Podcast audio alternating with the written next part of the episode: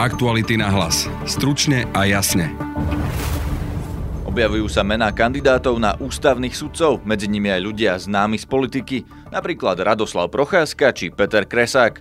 Premiér Pellegrini dnes nevylúčil ani nomináciu Roberta Fica. Ústavný právnik a poradca prezidenta Andreja Kisku Marian Giba politikov na ústavnom súde neodmieta, no podľa neho to nemôžu byť zdiskreditovaní ľudia. Práve charakter je to, čo popri odbornosti je najdôležitejšou vlastnosťou, ktorú by podľa mňa ústavný súdca mal mať. Vláda tesne pred Vianocami schválila, že chce na 30 rokov prenajať bratislavské letisko súkromníkovi. Analýzu zverejnili len na poslednú chvíľu a všetky podstatné čísla z nej zatajili. Budete počuť ministra Arpada Eršeka. Dôležité ekonomické veci sa týkajú Bratislavského letiska, ktoré nemôžem teraz zverejniť. Podľa analytika Petra Kunkelu letisko potrebuje investora. Môžu to byť napríklad Nemci alebo Číňania. Za tým vyspelým svetom Bratislava vo svojich tržbách e, výrazne zaostáva. Počúvate podcast Aktuality na hlas. Moje meno je Peter Hanák. Vo februári sa skončí funkčné obdobie 9 z 13 sudcov Ústavného súdu. Parlament by mal prezidentovi Andrejovi Kiskovi navrhnúť 18 kandidátov, z ktorých by mal prezident podľa ústavy polovicu vymenovať. Prvé mená sa už objavujú. Denník N priniesol informáciu, že advokátska komora chce navrhnúť bývalého koaličného politika Radoslava Procházku. Komora hovorí, že kandidátov vyberajú tajne a preto ich menách ešte nebudú informovať. Procházka pre Denníkem povedal, že ho oslovilo viacero subjektov, ale či bude kandidovať sa nevyjadril. Most Hit chce nominovať svojho poslanca Petra Kresáka, ktorý už raz ústavným sudcom bol. V minulosti sa hovorilo aj o tom, že o ústavný sudca zaujímal Robert Fico. Dnes sme sa na to spolu s inými novinármi na úrade vlády pýtali premiéra Petra Pellegriniho. Za stranu Smer sociálna demokracia ako podpredseda môžem potvrdiť, že o tom intenzívne rokujeme a bude mať ambíciu Smer sociálna demokracia postaviť dostatočný počet kandidátov, aby mohla voľba e, prebehnúť. Môžete vylúčiť, že by to mohol byť pán Fico, kandidát na sudcu ústavného súdu? Počkajme si na definitívny zoznam. E, ten deadline je niekedy 7. január a potom budete veľmi rýchlo vedieť odpoveď na vašu otázku. Ale vy ste pripúšťali predčasom, že sa aj predlží mandát súčasným sudcom. No ja musím byť, pozrite, teraz ako nielen predseda vlády, ale ako občan Slovenskej republiky ja mám záujem, aby všetky ústavné orgány tohto štátu fungovali riadne a poriadne. To znamená, ja zatiaľ nemôžem prejudikovať, čo sa ide diať, ale v prípade, že by hrozilo, že voľba v Národnej rade nedopadne úplne najšťastnejšie a najlepšie, a že nám naozaj vo februári bude komplet paralizovaný chod ústavného súdu, lebo bude namiesto plného pléna tam fungovať len asi štvorčlenná skupina ľudí, tak sa pokúsim e, pomôcť parlamentu, ak bude chcieť túto situáciu riešiť, ale vláda v tomto, my môžeme pomôcť len návrhom na skrátené legislatívne konanie, ničím iným. Ak budeme ako vláda požiadaní o to. Pretože čo keď sa v marci stane niečo závažné, čo si bude vyžadovať rozhodnutie ústavného súdu a vďaka jeho nekompletnosti budeme úplne paralizovaní ako krajina. Preto, ale to je všetko hypotéza, budem nám vám na to odpovedať potom, ako zistíme, ako dopadnú voľby v Národnej rade. Čo by sa stalo s ústavným súdom, keby parlament nezvolil dosť kandidátov a keby koalícia čakala až na odchod prezidenta Kisku po voľbách, sme rozoberali v podcaste z 18. oktobra, ktorý nájdete pod názvom Chce smer zničiť ústavný súd?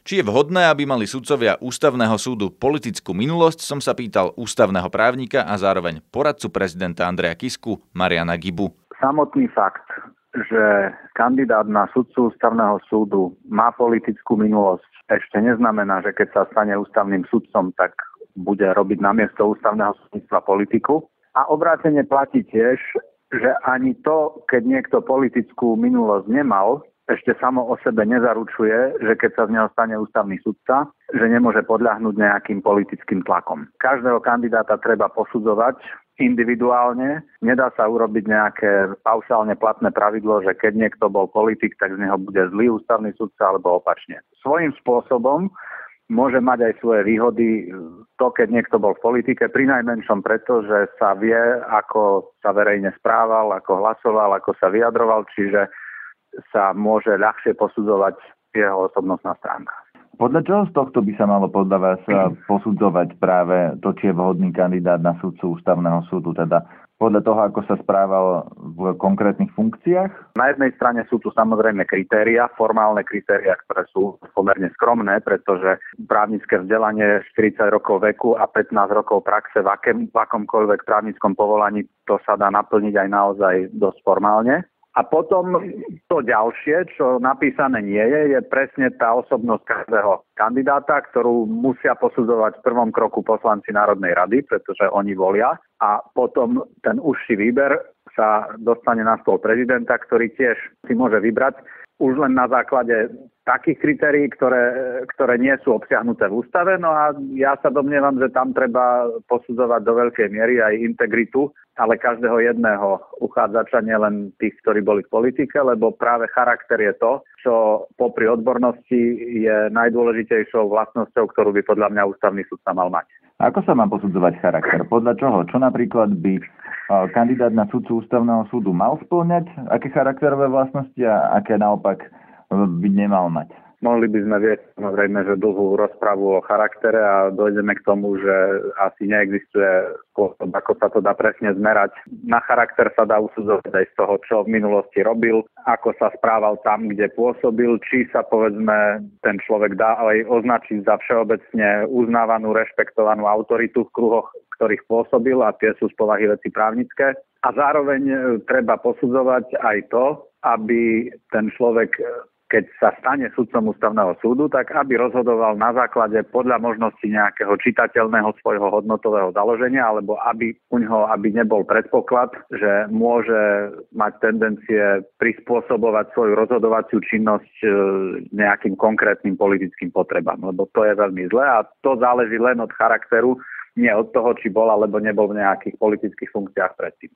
Je podľa vás charakterovo vhodný človek na takúto funkciu niekto, kto napríklad verejne klamal, alebo napríklad krivil ústavu, alebo je podozrivý z porušovania zákona, alebo napríklad opakovane menil svoje verejné vyhlásenia, povedzme? No, každého človeka treba posudzovať komplexne.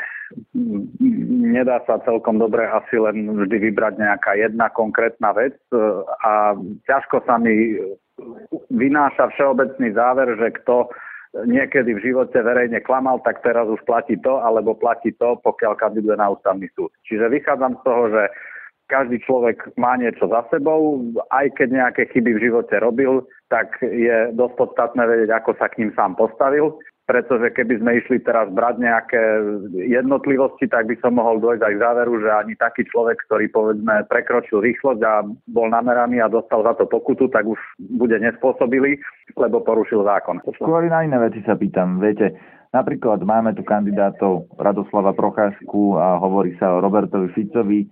Preto sa pýtam, či títo kandidáti podľa vás splňajú charakterové vlastnosti a nemusíte ani byť konkrétni, či oni dvaja, ale či takíto ľudia sú vhodní na ústavný súd? No ja ani nebudem konkrétny, pretože ja som sa nikdy nevyjadroval k osobám žiadnych kandidátov ani v minulosti. Poslanci na základe svojho prahu citlivosti ho posúdia a ak prejde, tak potom bude posudzovať prezident, ale musím toho človeka posudzovať komplexne.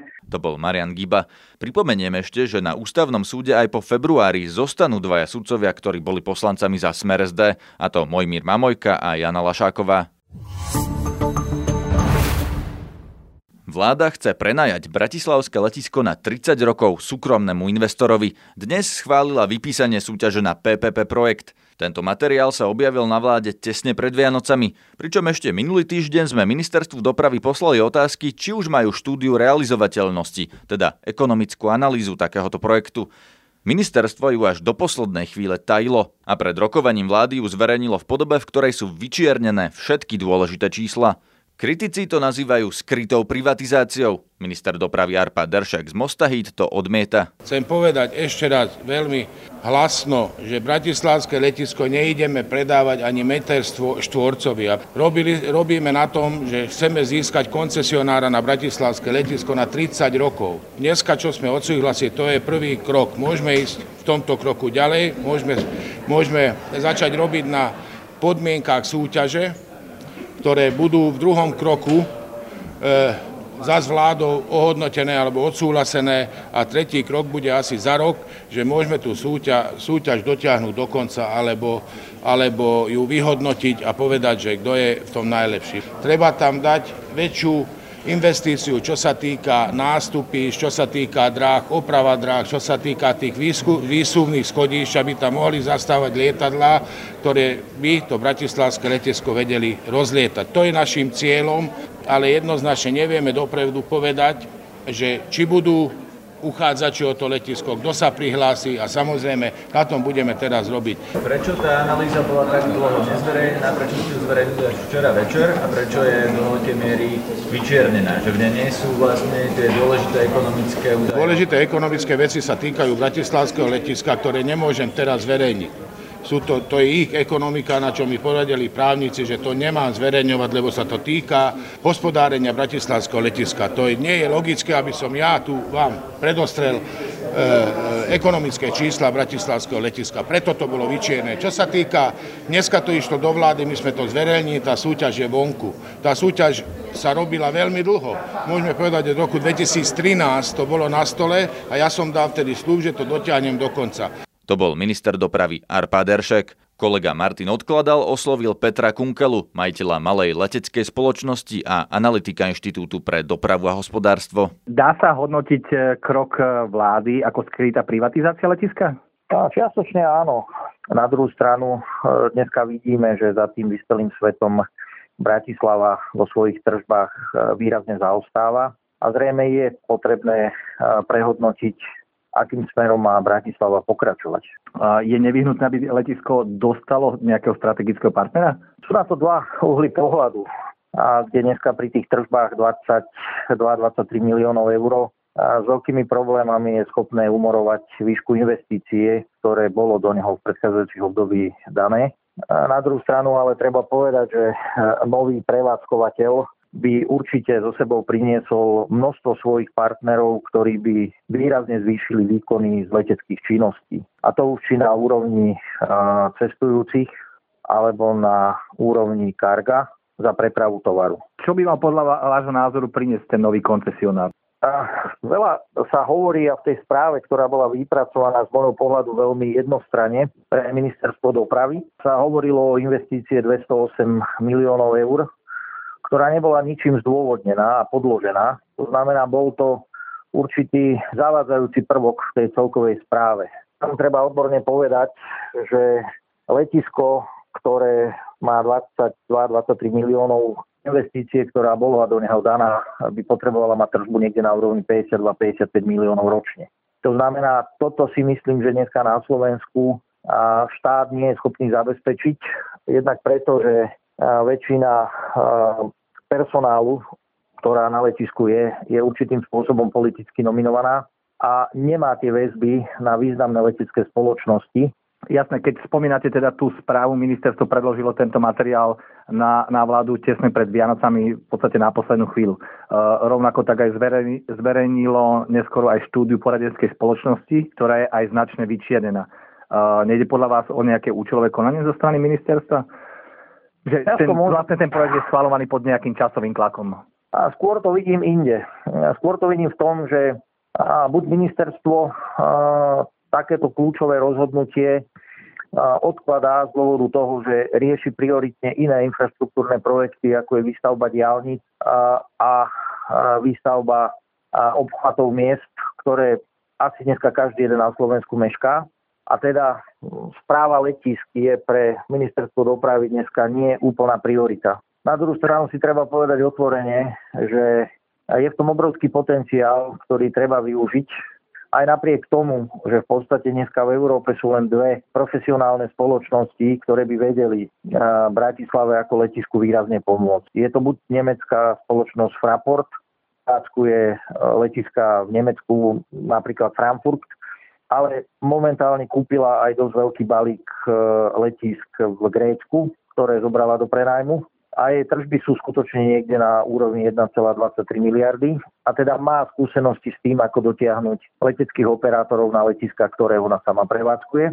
A druhá veľká európska spoločnosť je Vansi. To je francúzska spoločnosť, ktorá nie tak dávno úspešne súťažila v projekte o letisku v Belehrade a tiež je prevádzkovateľom e, európskych letisk. Myslím, že má v Porte letisko, v Španielsku má, myslím, v Madride letisko. To znamená, má skúsenosti s obdobnou prevádzkou a je schopná plne odborne e, takéto letisko ekonomicky postaviť na nohy. Čiže toto by mohli byť dvaja hráči, ktorí by teda mohli prípadne, ak teda prejavia záujem, že zabojovať od, od toho koncesionára, no? Ja osobne, ja osobne sa domnievam, že buď pôjdeme pod vplyv e, Nemecka, a súťažiť bude Fraport veľmi tvrdo a bude chcieť e, letisko v Bratislave, aj prihľadnúci na výšku investícií Nemecka na Slovensku. Alebo e, sa môže ešte objaviť nový hráč na trhu a to je Čína, ktorá jednoznačne bude chcieť e, letisko v rámci Európskej únie a hlavne v rámci Schengenu. A okrem teda t- vlastne takéhoto projektu, ako to nazývam ministerstvo PPP projektu, bola aj možnosť voľaké iné alternatívy ako pomôcť tomu bratislavskému letisku, alebo myslíte si, že, to, že toto je asi najsprávnejšie riešenie? Ak chceme pomôcť slovenským letiskám, tak v prvom rade potrebujeme doniesť nejakých leteckých prepravcov. To je z dnešného podcastu všetko. Počúvajte nás opäť zajtra. Nájdete nás na facebookovej stránke podcasty Aktuality.sk, cez Spotify, Soundcloud, Podbean, iTunes alebo Google Podcasts. Na dnešnej relácii sa podielali Jan Petrovič a Martin Odkladal. Zdraví vás, Peter Hanák. Aktuality na hlas. Stručne a jasne.